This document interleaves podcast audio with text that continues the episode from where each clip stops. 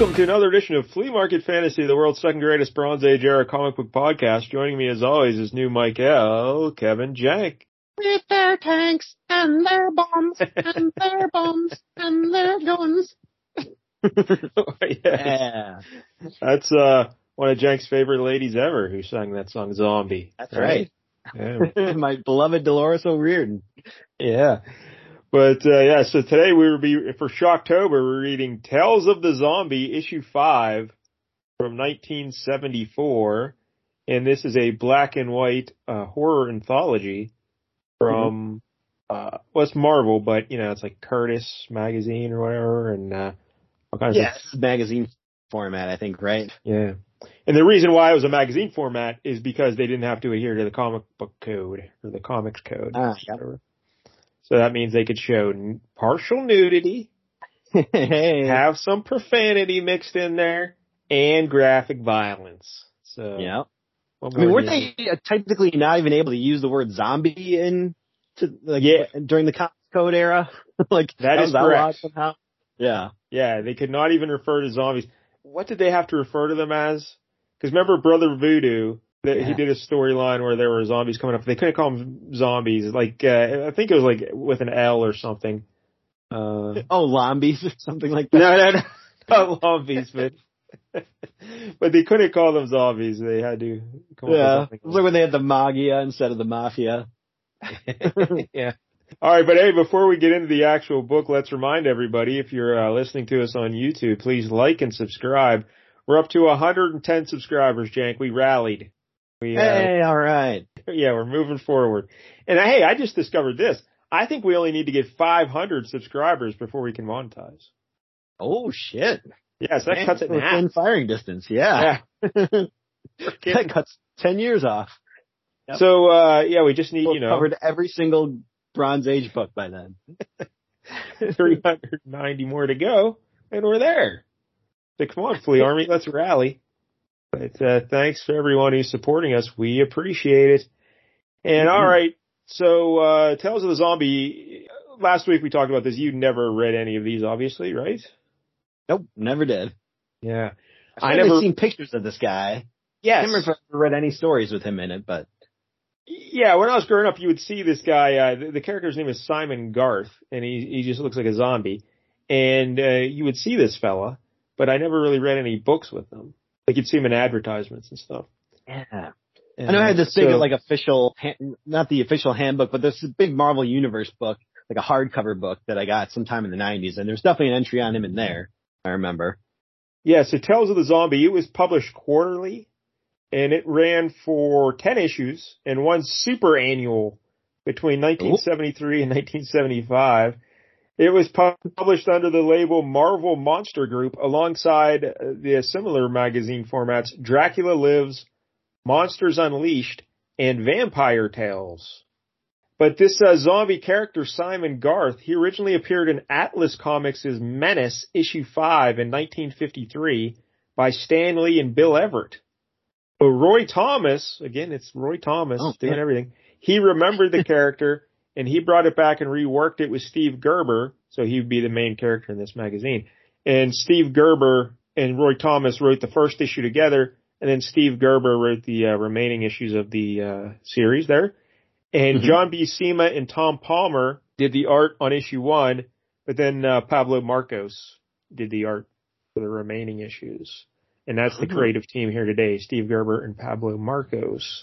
I don't know much about Pablo Marcos, but I thought he did a pretty good job. Yeah, we'll talk about here in a minute here. And uh, the zombie character appeared in only the first nine issues. Brother Voodoo anchored issue 10. Oh, And the super annual was all reprinted materials from the previous issues. After the uh, Tales of the Zombie ended, Simon Garth next appeared in Bizarre Adventures issue 33 in 1982. He didn't show up again until Daredevil Annual 9, 1993. oh, And he's made a handful of other appearances since then, including in like a, a Spider-Man annual or something. So oh yeah, I think I have that one too, but I also didn't read that one. yeah, you have it, but just didn't read it. Yeah, I'm not gonna worry about it. All right, so this uh, Simon Garth character, he was born in Alabama and he was a work obsessed executive for Garth Manor Coffee in New Orleans, Yeah. Louisiana. They cover that extensively in this here issue. It's an unusual backstory. Uh, but he was, uh, kind of a jerk. He was like, like real work obsessed, you know? So his marriage fell apart and he divorced his wife, I guess. But they had a, a daughter, a 23 year old, uh, very attractive, you know, blonde daughter that comes into play later. Uh, So, uh, he lived with the daughter in his little mansion there, but he's very, very protective of her. All right. Very protective. He like didn't even like her hanging out with, uh, hippie friends. who would? I don't want you hanging out with your hippie Take a friends. shower once in a while. And even though she's 23, you know, she's living under his roof, I guess. so she adheres to what he says. But, uh, yeah, cause I went back and read issue one to get all this backstory. So, uh, it's a little, some interesting stuff coming to here. So, uh, this, this Simon Garth, he was kind of a jerk. He had this Jardiner guy named Gyps. Now, I don't know if that's his real name or if it's kind of a, uh, a slur. He's a gypsy. He calls him Gyps. I don't know. But, uh, Simon Garth was kind of mean to him. And uh, he said, "You better have those uh, shrubs pruned properly before I get home, or you're fired." You know, one of them deals.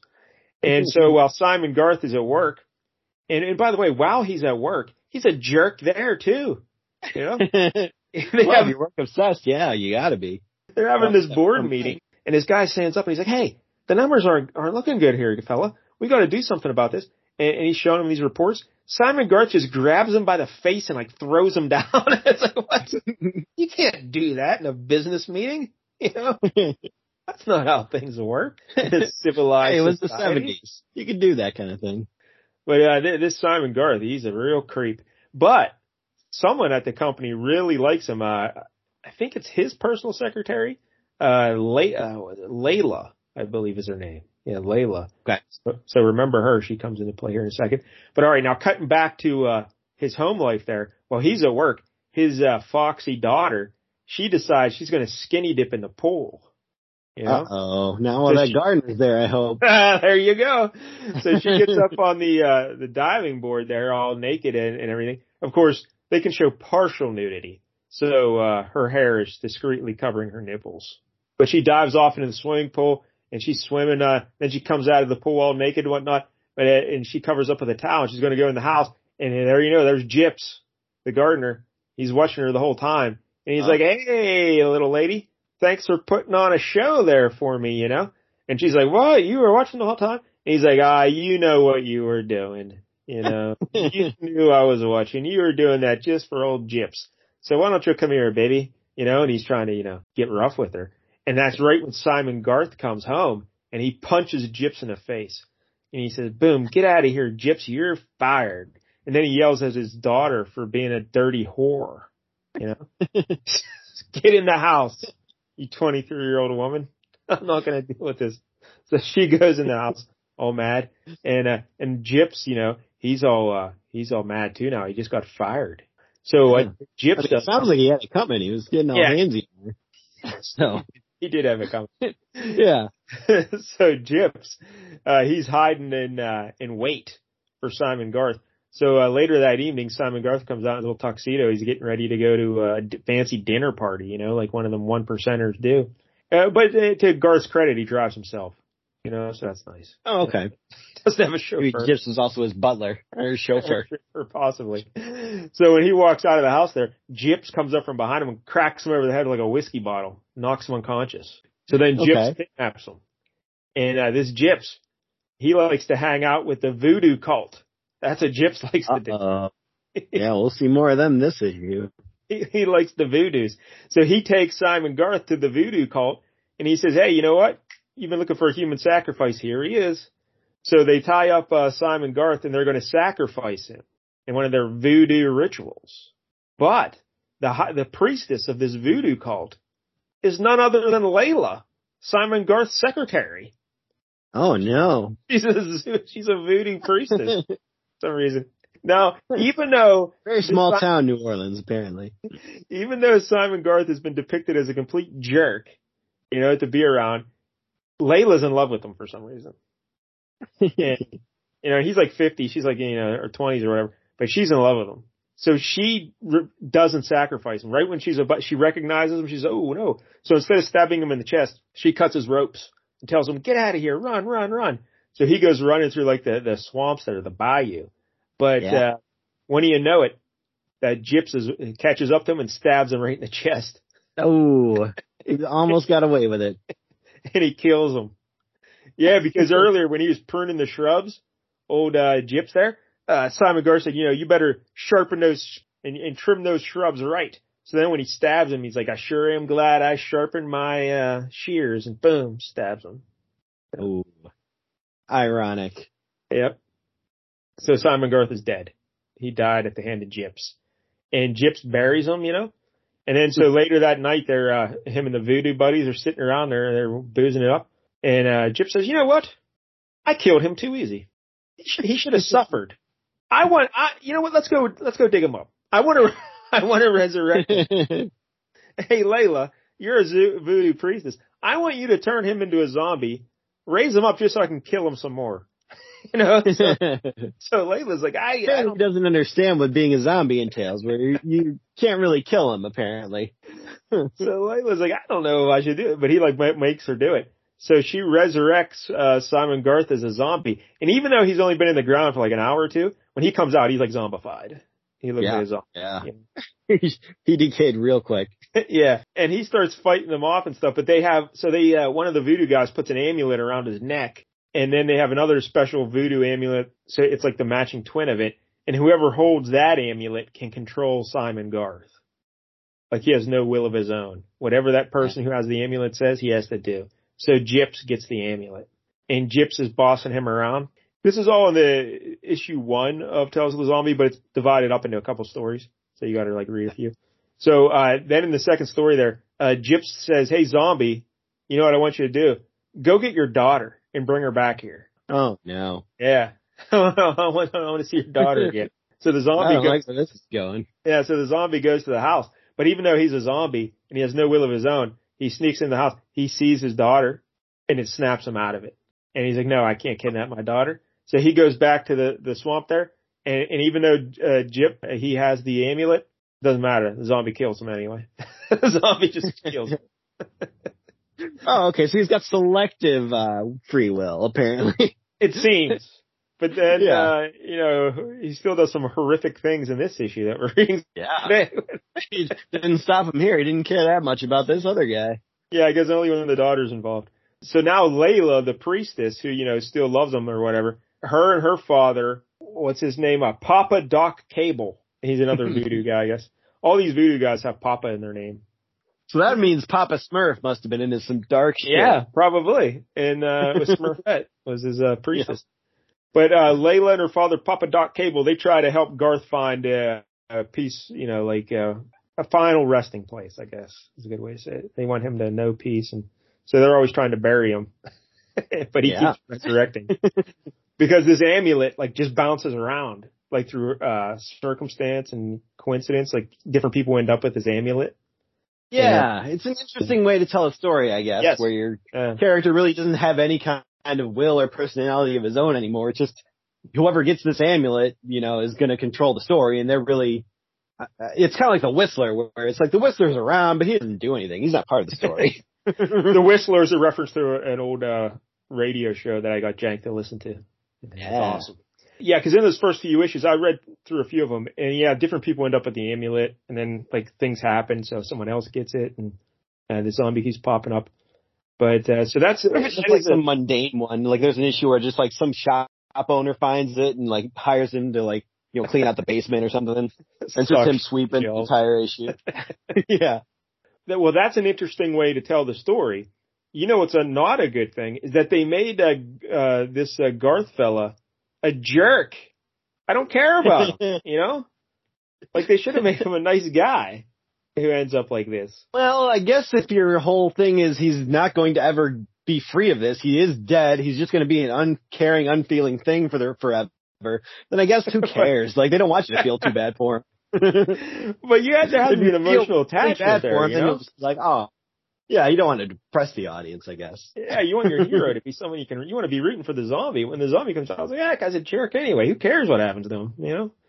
I don't know. Seems like a poor Yeah. decision.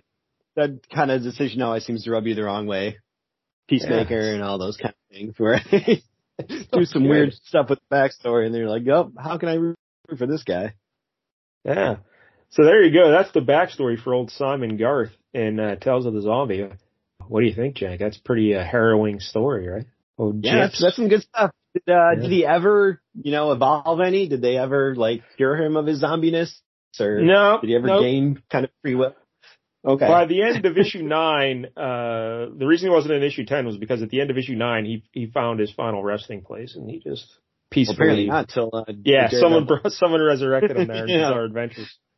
But uh, there you go. But it is a nice, uh, clever idea, I think, with the amulet and everything. So. Uh, mm-hmm. Because yeah, he keeps he keeps trying to just bury himself.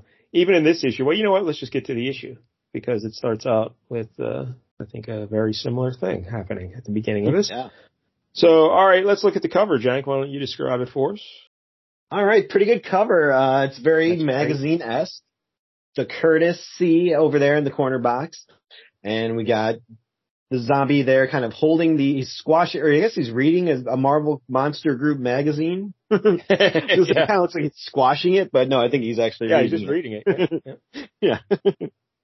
and it says, he lives, he strikes, no grave can hold him, Tales of the Zombie. this is photos and features of the dreaded Walking Dead. and the zombie font, it's like yellow letters uh, outlined in black and then outlined in red, so it's really uh, eye catching. Yeah, it's really shaky and yeah, it's pretty cool. I like it. Now, Walking Dead, the way they did that kind of looks a lot like the they did on the comic book The Walking Dead. yeah, it's quite a coincidence. Very similar font. then we also have a bonus. Brother Voodoo lives again, so that's yep. good. I know you're happy about that. I love Brother Voodoo. Um, yeah. And we got a shot here, a very kind of painted shot uh, of like Simon Garth rising out of his grave and uh, grabbing onto some good-looking lady's arm, and she's dropping her flashlight, and like her boyfriend just kind of taking off, like, "Yep, I'm out of here and sign up for zombies." You know um, what? I I don't want to uh, anger Simon Garth even more, but this good-looking lady, she looks like one of them dirty hippies. She's got the uh low ride jeans, bell bottoms, yep. no shoes, no socks, barefoot, and a Yeah. grave at night. That's weird. And a tank top and a midriff, bare midriff. Yeah, hmm yeah. She's one of the dirty hippies. Definitely hippie. Yep. That's why he's angry. He's got to get. He doesn't want hippies visiting. Stay away from my daughter, you dirty hippie. And look at her boyfriend just running away. I, I'm guessing Yeah. that's her boyfriend back there. What a jerk he is. Kind of looks like uh, Rick Jones. Rick Jones. Probably. Seems like a Rick Jones kind of thing to do. And in the bottom left, we get Simon Garth invades the Palace of Black Magic. And then in the bottom right, extra macabre monster sized pinup of the zombie. So if you wanted a, a nice pinup of the zombie, you get that in here too. Yep. I always bought this magazine just for the centerfold of uh, the action. Uh, yeah, it's uh, quite the cover It's by. looking cover. It's it's not a cover that takes place in this issue, but No, know, it looks good. Yeah, it's uh Earl Norem is the fella who did the cover. I don't know anything about Earl Norem. Did fine work here. Fine work. yeah, it's it's very classy looking. It's like an, an old pulp novel. All right, so then when you open it up, I, I guess uh we see that pinup of the zombie, right? This black and white thing. Is this the pinup? I guess so. It's You'd have to like take the rest of the book out. You have to like take the staples out, and pull the pages out, and then hang it up on your wall. I guess. So it's like the inside well, of the they- cover. They got a sexy lady on there, so they're Yeah, they're yeah. trying. They're like, this is a pinup after all. We got to put a good looking lady. Yeah, uh that's the lady in this issue who they're going to sacrifice, Uh, right? Yeah, Lois, I think her name was. Lois. Well, I guess the, I, they're- not really sacrificing her. I wasn't sure what what they were doing there, but they're like, no, she's not going to die. She- like, She's the living altar. She's the living altar. yeah, yeah. The sacrifice or the blood ritual is going to be performed on her body. She's Mhm. the living altar. Who was Lois again? I can't remember. Uh, she is the mistress of Oh. the one guy who's uh, working Yes. for Papa Shorty. Yes, that's right. And That's right. also, the, it turns out there's a secret connection to somebody else in this book as well. We'll find out later on. Yeah. So all right, now we open it up some more and we get the the big like uh contents page. Stan Lee presents tells the Zombie. Roy Thomas editor, Marv Wolfman associate editor, and all the other involved parties. Mm-hmm. And we get like a this is an interesting image because you get like a pencil drawing of the zombie's face real big, and then you get like photo ver a photo of a zombie guy from a movie, I guess. A priest. Yeah, sure, a priest. Like and then I guess that's a drawing of some woman in like a shroud. Yeah, I think so. Stuff to tell. but it's all black and white. Like a lot of background's black, ink's white. Mm-hmm. And how many pages is it? This goes a good 60 some pages, right? Yeah. All total, yeah. Just doing that zombie story. Yeah, just the zombie story. And yeah, cause they, they have like, uh, males to the zombie, the white zombie, like, uh, who walks with a zombie, with the death comes dawn, voodoo war, death's bleak birth. Some of these are like, uh, prose pieces that are written about zombies, like they look back at old movies with zombies in them, I guess, and stuff. And then some are like about Rob Zombie, even though he's probably like no, no, no, no, no. Hasn't anything. there's never Rob Zombie. But then there's uh standalone little stories involving black magic and zombie. The Brother Voodoo thing is just like a uh, I think a two or three page article about that Brother Voodoo will be coming back. And yeah. stay tuned for that issue ten, and then it'll be canceled. Uh, actually, actually, next issue he's in a backup story. So oh, okay. Yeah, they they put Brother Voodoo backup stories, and then in issue ten he takes the main lead though, like the main story. The next page we get a a weird picture of a zombie, I guess from a movie. And... yeah, sure, looks like it. Wearing a nice suit that's all decomposed. There's a little poem. Yeah, would you like to read the little poem? An eye for an eye, a life for a life, vengeance or sacrifice. Destroy an eye for the one you have had destroyed, or surrender one that another may see the supreme sacrifice to return from death's clammy grasp that you may sacrifice your life a second time that another might live in your place. Oh, look at that. A zombie doing good things. yeah. Simon Garth wouldn't do good things. no. He's a jerk. Especially those dirty hippies. take them apart. All right, so now we finally get to the book, and we see Simon Garth. It's a big splash page of him standing in front of like a grave that's been dug in the ground. And there's a mm-hmm. fella next to him who kind of looks like him. And I was confused when I was reading the, when I was just like flipping through the book, getting the pictures for the YouTube video and stuff. I thought, I thought this guy was the zombie. He looks very much like the zombie, even though he's a human. It's like, yeah, he's just kind of drunk, I think, and he's kind of gotten yeah. kind of gaunt, so he's very, uh, and he's old looking. Yeah, yeah, yeah. But he's got a foxy wife though. That's oh, that's yeah, his sure, wife, that's, right, Lois? Yeah, yeah, yeah. Oh, we find out later on that's his wife that left him. I had forgotten to. This guy's got a terrible life. I can see why he's let himself go to shit. Like, his life is pretty awful. His foxy wife is a voodoo priestess lady, and yeah, things are falling apart. Yep, not going yeah, well for Phil Bliss here. Phil Bliss, yeah, Philip Bliss is that guy's name. Palace yeah. of Black Magic, again by Steve Gerber and Pablo Marcos. And what is uh, old Phil Bliss? He's trying to help out our buddy Simon Garth, right? Yeah, he's like, well, the zombie did me a favor, I guess last issue or whatever, so I'm gonna do him a solid by giving him the only gift I can, the gift of a nice long rest. So I dug him this grave, you just, I'm gonna tell you, to just go in the grave and, you know, have yourself a, sleep. You're done. Yeah, he, he buries him there and he, he uh, covers him up in dirt and he pounds it down. And he's like, uh, this one panel we get a shot from the zombie's eyes. Look at that. Looking up at him. And there's like cobwebs and stuff behind his eyes, I guess. But again, he was dead for hours. Yes. but old Philip Bliss, he buries him. He pats down the the uh, ground there, and he's like, uh, "A lot of people might envy you that, Mister Zombie. No feelings, no pain. I could sing a few bars of that. I'll tell you that yeah. one, Phil Bliss." so he gets in the car and he's driving back to the city, and he's like, "You know what? I'm going to go to my favorite coffee shop, savor it. The sandwich shop.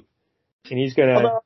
If he really, I guess, wanted to do Simon Garth a favor here, he would have buried the amulet with him so that nobody else could use it. Yeah. Uh, that is true. That. I guess he, uh, he, he wanted, well, he wanted to keep it in his pocket, you know, just in case he needed the zombie again. Yeah. you never know when a zombie might come in handy. it's going to take the zombie a while to walk from his gravesite to wherever you are, though. That's going to be a, yeah. problem he goes to the coffee shop and he gives the the car keys back to a guy he borrowed his. Man, I don't know if I'd trust this guy with my car. You know, if I'd loan old uh, Philip Bliss my car. No. He's probably three sheets to the wind at any moment of the day. So yeah. but these uh, college fellas, I guess, right? Uh, college fellas, and uh, and Philip They're says- way into this Philip Bliss guy. Yeah. And want to know everything about his life. they're fascinated by this old drunk. But, but he's like, you know what? I got no thanks, fellas. I gotta go. I gotta go. I got a lot of thinking to do. You know, I'm gonna restart my life today or whatever. And, and he's like, hey, uh, hey, Jimmy or whatever. Uh, Gene. His name's Gene. Hey, Gene. Team. Baby Gene, if you can tear yourself away from that pinball machine, I think we should follow Phil. We'll finally be able to find out where he lives. To. Yeah. Again, why do you why do you care so much? It's probably under a bridge. Why are you so worried? but uh, they follow Philip, and he lives at a boarding house. He's going up to the steps to the front door of the boarding house, and he gets jumped by three dudes with pantyhose over their head. That's Yeah. always alarming. the old pantyhose gang. And uh, they're beating him up there on the ground. They're like, "Hey, we're not going to kill you there, old man, or whatever. Just stay there. We're looking for something." He's like, I don't have any money. They're rummaging through his pockets, but his college buddies come up uh, to try and save the day. Those kids that were following him, you know, and they Mhm. just get dominated by these pantyhose gang guys. They just- well, they know kung fu, and then they go- correct them. Oh no, it's not kung fu, it's karate. That's right. Don't give us too much credit. Steve, look out! They know kung fu, karate chum, just karate, and they, they take them out. Just plain old karate. And then they take the amulet from uh old Phil Blister. But while the amulet is still on Phil's chest, he says, Come to me, come to me. That's all it takes. The zombie starts waking up and he rises out of the ground.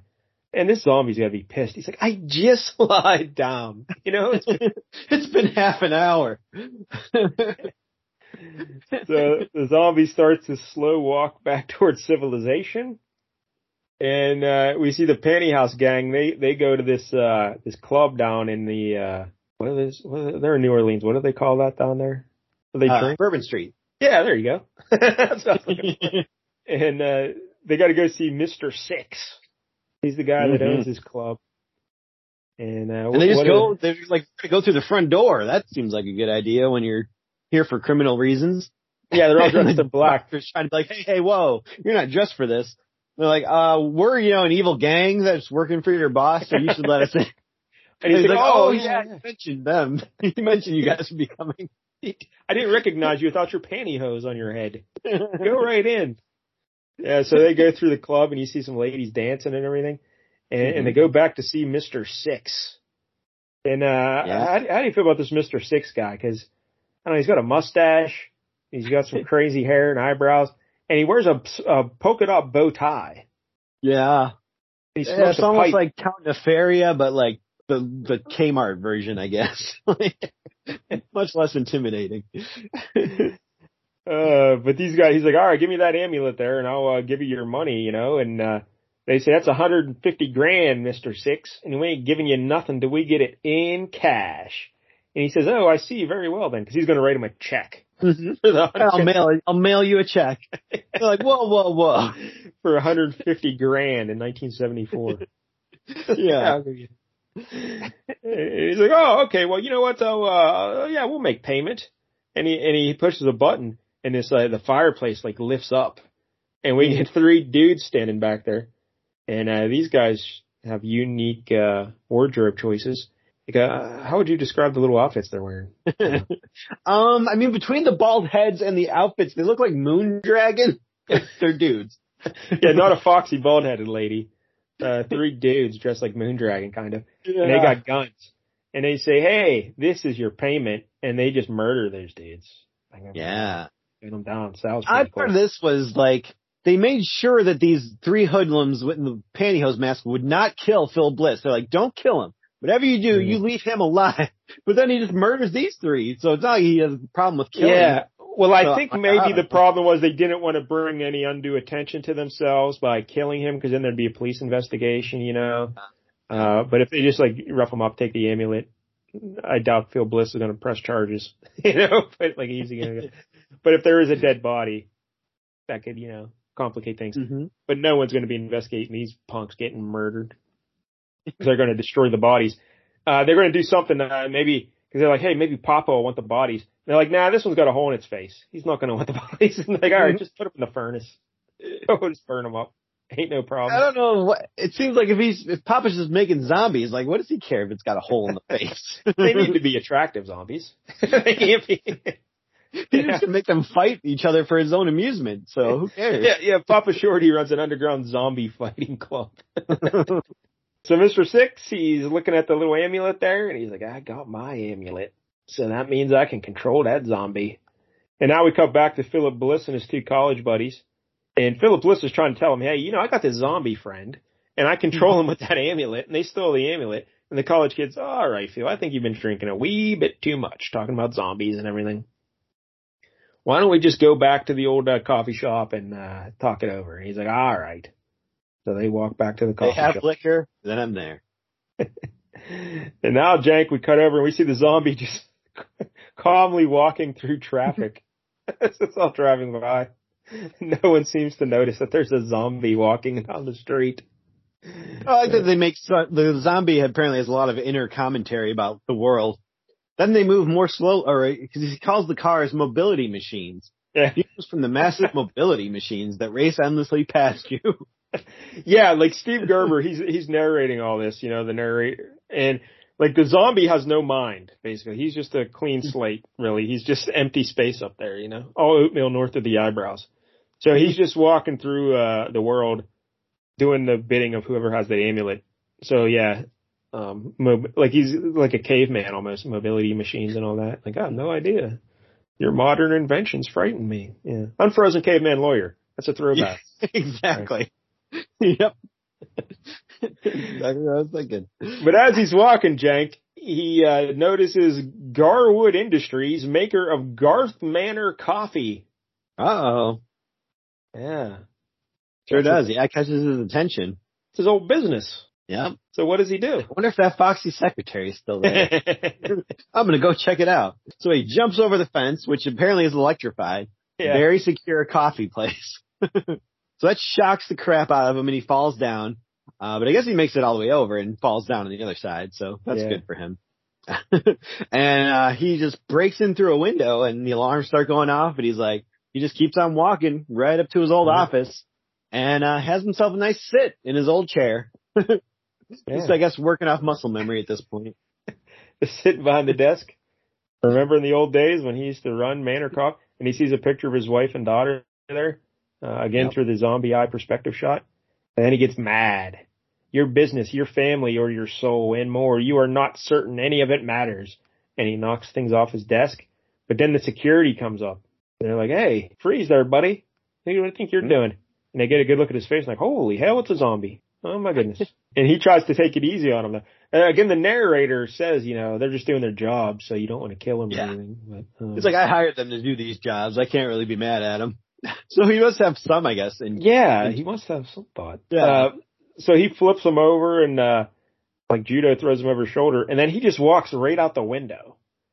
Even though Yeah. they're like, you know, six stories high or whatever. He just goes right through the window and crashes down to the ground. And they're all like, holy hell, that guy just walked out the window. Yeah, but he just stands up because he's a zombie. He just Yep, stands right phase back up. Now, an You're interesting "Well, shoot- thing. Shoot him, and like the bullets keep going through him, and none of that's hurting him either. He's just walking on. Yeah, an interesting thing here though is he says, uh, and shoot they do, and their bullets rip through your yellowed flesh, tearing wide massive gashes in your once vital organs. So what? It is part of your curse that these wounds, which do not pain you anyway, will heal, along with whatever bones were splintered or crushed in your fall. For now that you are dead, you cannot be killed again. Yet his body can still regenerate and heal. yeah, That's yeah, that is kind of weird. Why? Why would that be part of it? I guess that's probably part of the magic that's keeping him alive. I would think, but yeah, Oh, they act like, oh, that's a normal thing. Like, of course, if you're dead, you can't be killed again. But Well, why Uh, doesn't it, uh, you know, heal some of that yellowing skin and uh, decaying flesh? Heal some of that. Yeah. Apparently not. Can't do that. So now we see Mr. Six, and he has a chauffeur with him, uh, his buddy Robert. He takes uh, Robert with him to the Black Magic Club, and it seems like it's a condemned warehouse or something. But no, no, no. It's a secret club. And they open it up, and, and he says, and now, Robert, behold, And what does Robert Holy say? Holy crud! An orgy! Holy crud. An orgy. But Mr. We Six is a like, flea award for uh, best line. That might be Yeah. the front runner right now. Holy crud! An orgy. But then Mr. Six says, not an orgy, Robert, but a gathering place for the men and women who will soon control New Orleans. And meanwhile, we get this big full page uh, shot. It's an orgy. There are, Yeah. there are dudes and ladies. There are like, uh, scantily clad ladies dancing and everything. Yeah, this is, I've been to a few orgies in my time. This is an orgy, let me tell you. This is what it looks This like. This isn't an orgy. I don't know what an orgy is. there's there's like a giant snake statue in the middle of the room. There's open fire pits burning everywhere. Oh look, look, I think the snake is actually a water fountain too. Look at that. He's like spitting Yeah. in that little pond. This is almost like a He-Man playset, but uh, there's an orgy going. yeah. And uh so then we meet Papa Shorty. He's the main guy here. yeah. yeah, because uh, old Mister Six says this is the voodoo elite of the city. It's avant-garde. This is Papa Shorty's Palace of Black Magic, and I am Papa. Pleased to meet you, Robert. Now, Very weird picture of of Papa here. He kind of looks like Robot Man from uh, Doom Patrol in that first shot. Papa Shorty, he's uh how would you describe Papa Shorty? Maybe like a little like George Jefferson in a robe, kind of. I don't know. Yeah, I can kind of see that. Similar haircut. Yeah, he's bald on top, just hair on the sides, and uh, he seems real happy there. And Mister Six gives him the amulet, and he's like, "Sweet, oh, uh, Loa be praised." Yeah, Loa is some sort of uh, voodoo uh, god or whatever, but I think that was what they used to call zombies, like Loans or something like that. Oh, Hello. okay. Yeah, something along those lines. When they couldn't say zombie. Anyway, so uh, he's all happy he's got this amulet, and uh, the fires start burning and everything. And uh, Robert, the chauffeur, he's like, uh, "Boss, I don't like it. He's really serious about this voodoo stuff, and he thinks you are too." Papa Shorty says, "And he is, Robert. Voodoo is his life, isn't it, Six? Eh? Yes." And he says, "Of course, Papa Shorty."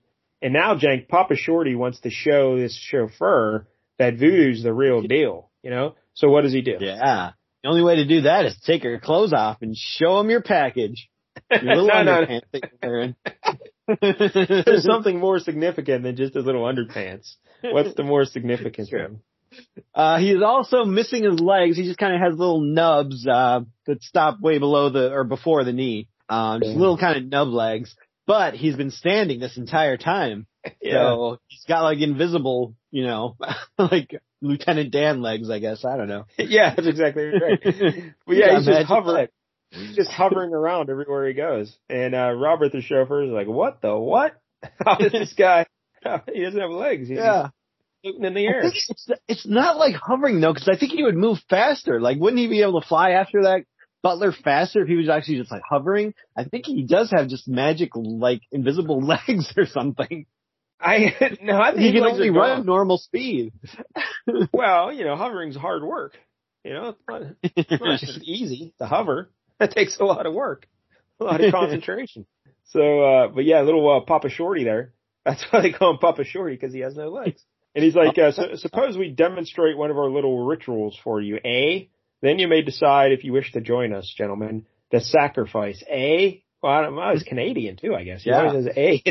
he really does. So now they bring out Lois, who we, we learned is Philip Bliss's wife who left him or whatever. And she's the mistress of Mr. Six, this, uh, corrupt gambling guy or whatever. So, uh, but she is super foxy and she is in this outfit that is, uh, how would you do, it's kind of almost like the like Goblin. Vampirella.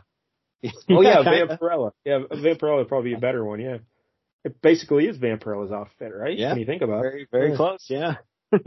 and she's got some beads on her and stuff too. And so uh, they're like, "Oh, you're good, boss. It's Lois, your mistress. You got to stop him." Yeah. I mean, you gotta save her. They caught her a He's like, ah, whatever. He's gonna kill her, and he's like, "Nah, nah, don't worry. She's too hot to murder. She's just gonna be the living altar. The blood ritual will be performed on her body." So she gets back to the altar and she like bends backwards, and so her back's on the altar, and her Mhm. bosom is up in the air, but her feet are still on the ground. You know, so she's very flexible. This Lois. yeah. And uh, what what does Papa Shorty do though? How does he perform the ritual, Jank? Uh, he takes a chicken and uh holds it up by the neck and just kind of like snaps the neck and like wrings the blood out of it like a sponge, like a Yeah, dirty rips the head right Yeah. off. He rips it right off. Papa Shorty, and he just pours the blood all over uh Lois. Yeah, And and and that's enough for Robert the chauffeur. He's like, all right, Yeah. I'm out. this is too much. this is weird. This guy's a lunatic. Yeah, Mr. Like Six for a crook, but not a lunatic. Mr. Six brought him to the club because he wanted Robert to join. Yeah. And Robert's like, no, thank you. I am out of here. but he goes and he's chasing him. Yeah, look at the old Papa Shorty hovering around the corner there without his legs. and uh Mr. Six is chasing him. But they're like, we gotta get, we can't let him escape here, you know? If he's not gonna be one of us, he can't, we can't let him telling other people about our club. So he's either join us or he dies, alright? so Just so- like, oh, we can just give him time. He'll get used to it. he really wants Robert in this thing. so Robert's almost getting away, you know? He's like, uh, and that old weirdo can't float as fast as I can run. So if I can get around this corner. but when he turns the corner, Jank, he runs right into our buddy Simon Garth. He's, Yep. uh, Finally showed up to the party. Yep. And he's like, oh man, there's a old uh, zombie here. And Robert's scared of the zombie. And uh, Papa Shorty says, hey, hey, I'm in business now. There's the zombie. I got the amulet. Hey, zombie, kill that guy. and, and what does old Simon Garth do? He probably shakes his hand, tells him to go, uh, how to get out of the place, you know, run to freedom. Well, I take care of these bad guys. That's probably what he does, right? Yeah, I mean, he does something similar. He shakes him by the foot, uh, and shakes him right into a wall at first. it shatters his head. Yeah, so yeah, the zombie, our hero of the story, shows up and murders this guy.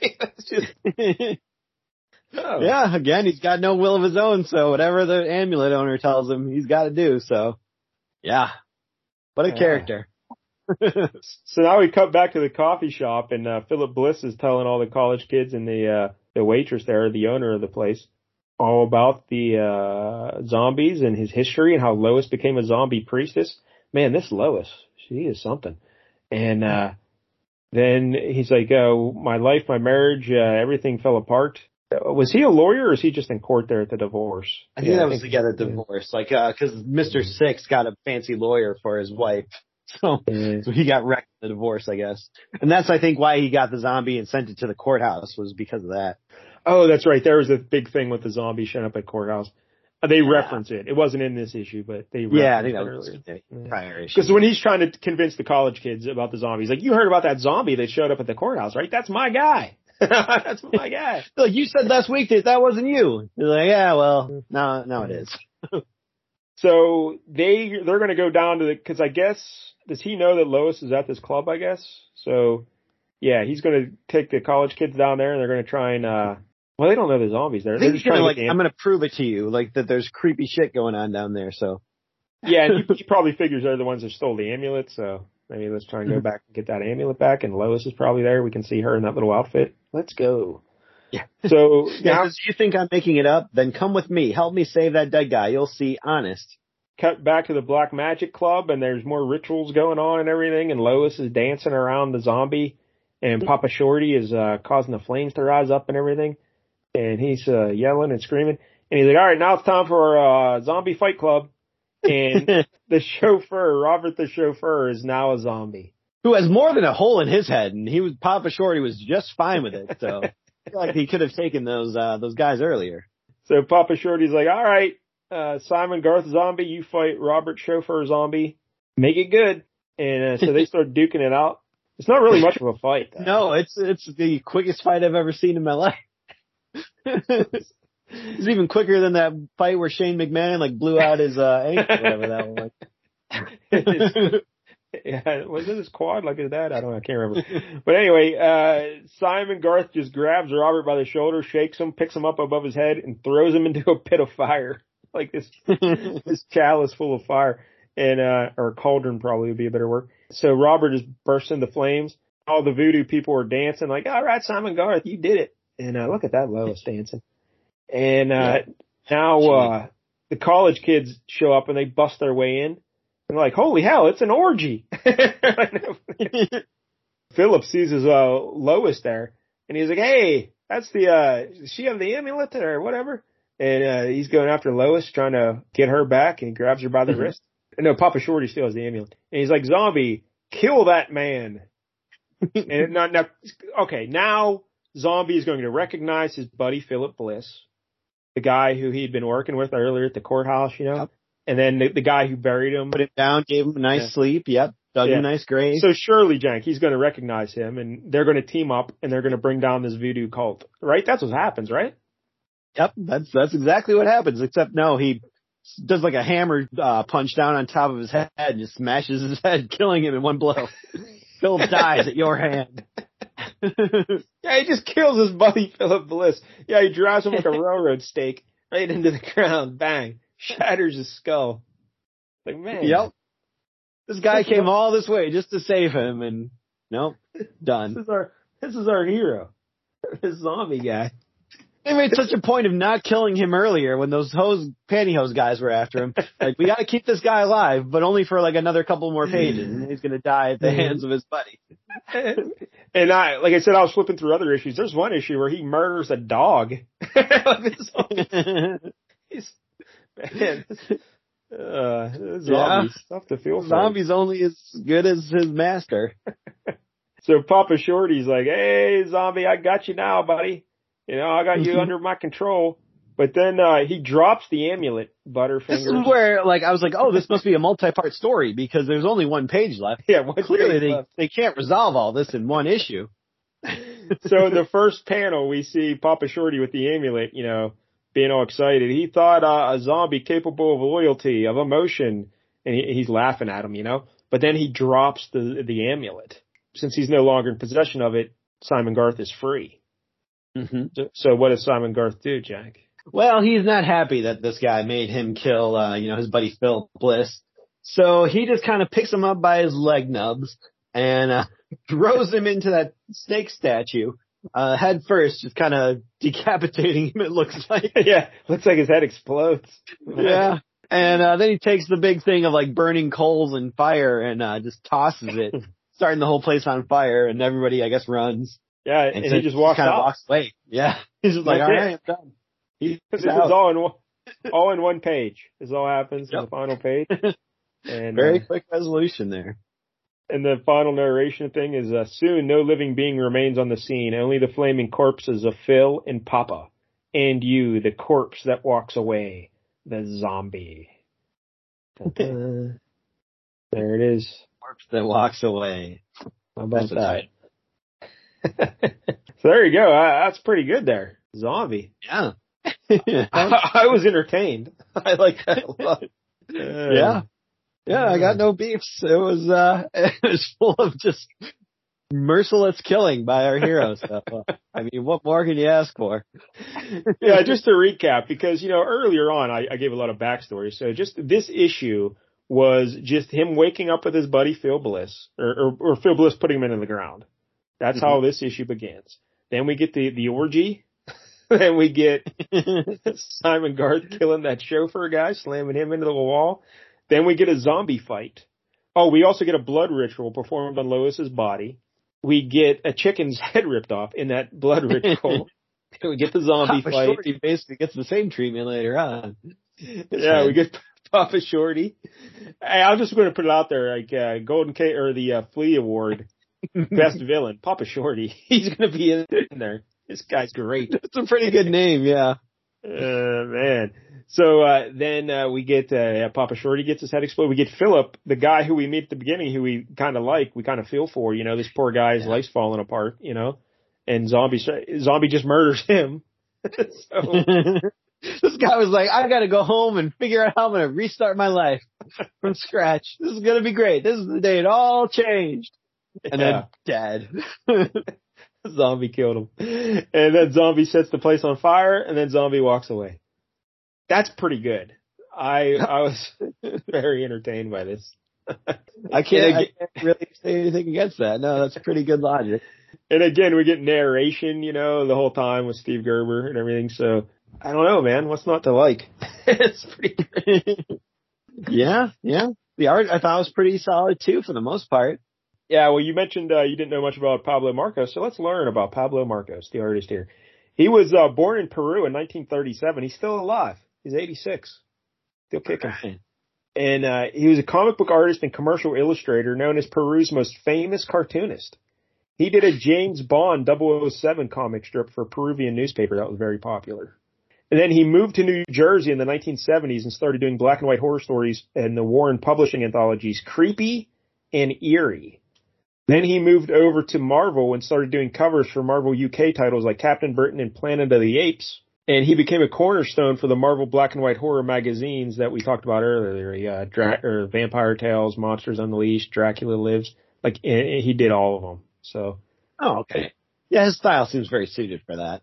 his first U.S. color comics work was the cover of Giant Size Dracula 2 in 1974.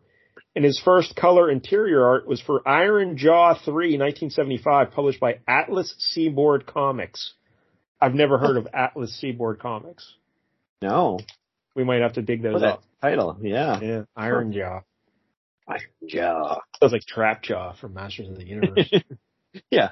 It's like Iron Fist, but he just does it in his jaw. his jaw focuses chi into his jaw.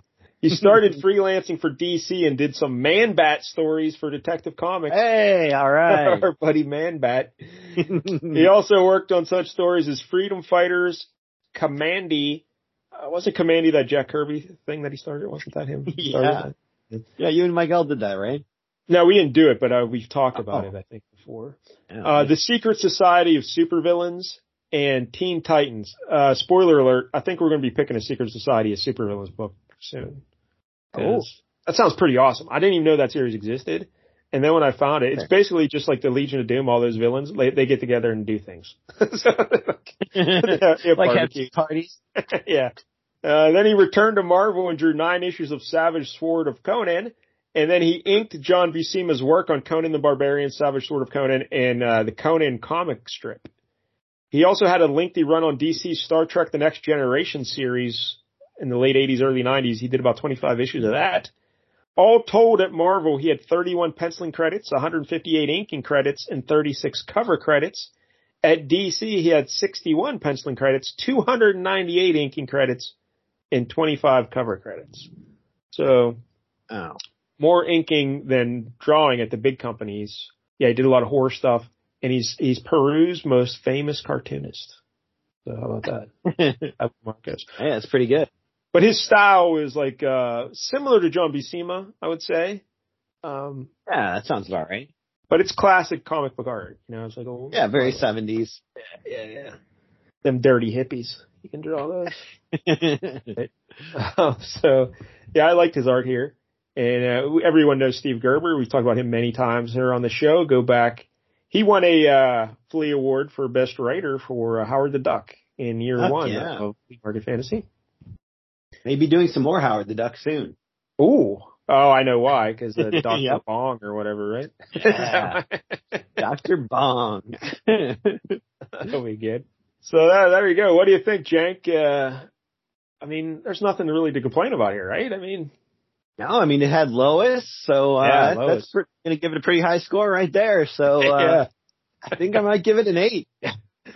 yeah, like that. That's a floor is an eight here. I don't know. yeah. I mean, there wasn't a whole lot of, uh, wasted space or anything like that. For the most part, it, it told the story well. Uh, it was a weird story, but it worked. It was entertaining. I just really like the idea that this zombie just murders people and he doesn't care. Bang, bang, yeah. smash on the head, and he moves on. Kind of Yeah. like Jason Voorhees, but people can control him and make him do their business. So that's, that's crazy. I'm tempted to go nine. Tell you what, I don't Oh, know. okay. Yeah, yeah. I'm not gonna like call the police on you for that. Like, Yeah, because it's just That's like there's reasonable. nothing wrong with it. It's it's really good, and I, I like the I liked experiencing this zombie fella. Because like I said, I wanted to pick him a couple years back, and we, uh, I forgot. And then last year I meant to do it, and we ran out of weeks in October, and so we finally get to read it, and I was impressed. I, I like I like the whole amulet angle of the thing. Like whoever has the amulet controls them. My yeah. My I only can see that getting old. I don't know how you go for that for a whole series, but definitely for you know nine issues, I could see that lasting pretty well. in later installments of this, he he kind of teams up with that Layla, the priestess, uh, again. and they have an adventure here together in issue six. Because I always picked issue six, but I picked this issue because of the cover. I like the cover better. So uh, you could do a thing where you know his his Rick Jones sidekick, whoever that is, Layla, whoever they have the amulet, and then they just have adventures, you know. And then at Oh, some sure. point, Yeah, it becomes very lose- at that point. Yeah. yeah. and then sometime at some point they maybe he loses the amulet, you know, they got to get back or whatever. But um, yeah, you could just run it like that. But uh, so there you go, the zombie. Uh, so nine for me, eight from Jank. What a what a shocktober week this was yeah. for flea market fantasy. All right, Jank. Uh, next week it's your choice. What do you got? Ooh, yeah, this is where it gets tough because like there's so many things I want to pick and only so much time in Shocktober. um, but I think I'm gonna go with uh we're gonna go to DC and we're gonna do a four issue limited series from what year was this? 1986. We're gonna be doing number two of this four issue limited series, Demon. We're gonna talk about Etrigan the Demon finally. I I don't know who this You- is. Oh, really? You're not familiar with this character? It's uh this guy Jason Blood. He turns into this big yellow demon uh who talks in rhymes. He's kind of like uh what's his name? That uh Dolomite. the Dolomite Well, demon. If he's anything like Dolomite, I love him already. But I yeah, have my doubts. probably not as good. But uh, is this his first appearance, or is like he an earlier character who gets his think own this is his first time getting his own series, like his own limited series, but I think he was around before then. Never heard of him. You know, he pops up in Batman from time to time and other I hate like I hate him already. So all right, Demon issue two from 1986, right? 86. Yep. So uh, all right, so until next week, we'll continue Shocktober. Again, if you're watching us on uh, YouTube, please like and subscribe. And thanks to Jank. And until next week, don't get any jank on you.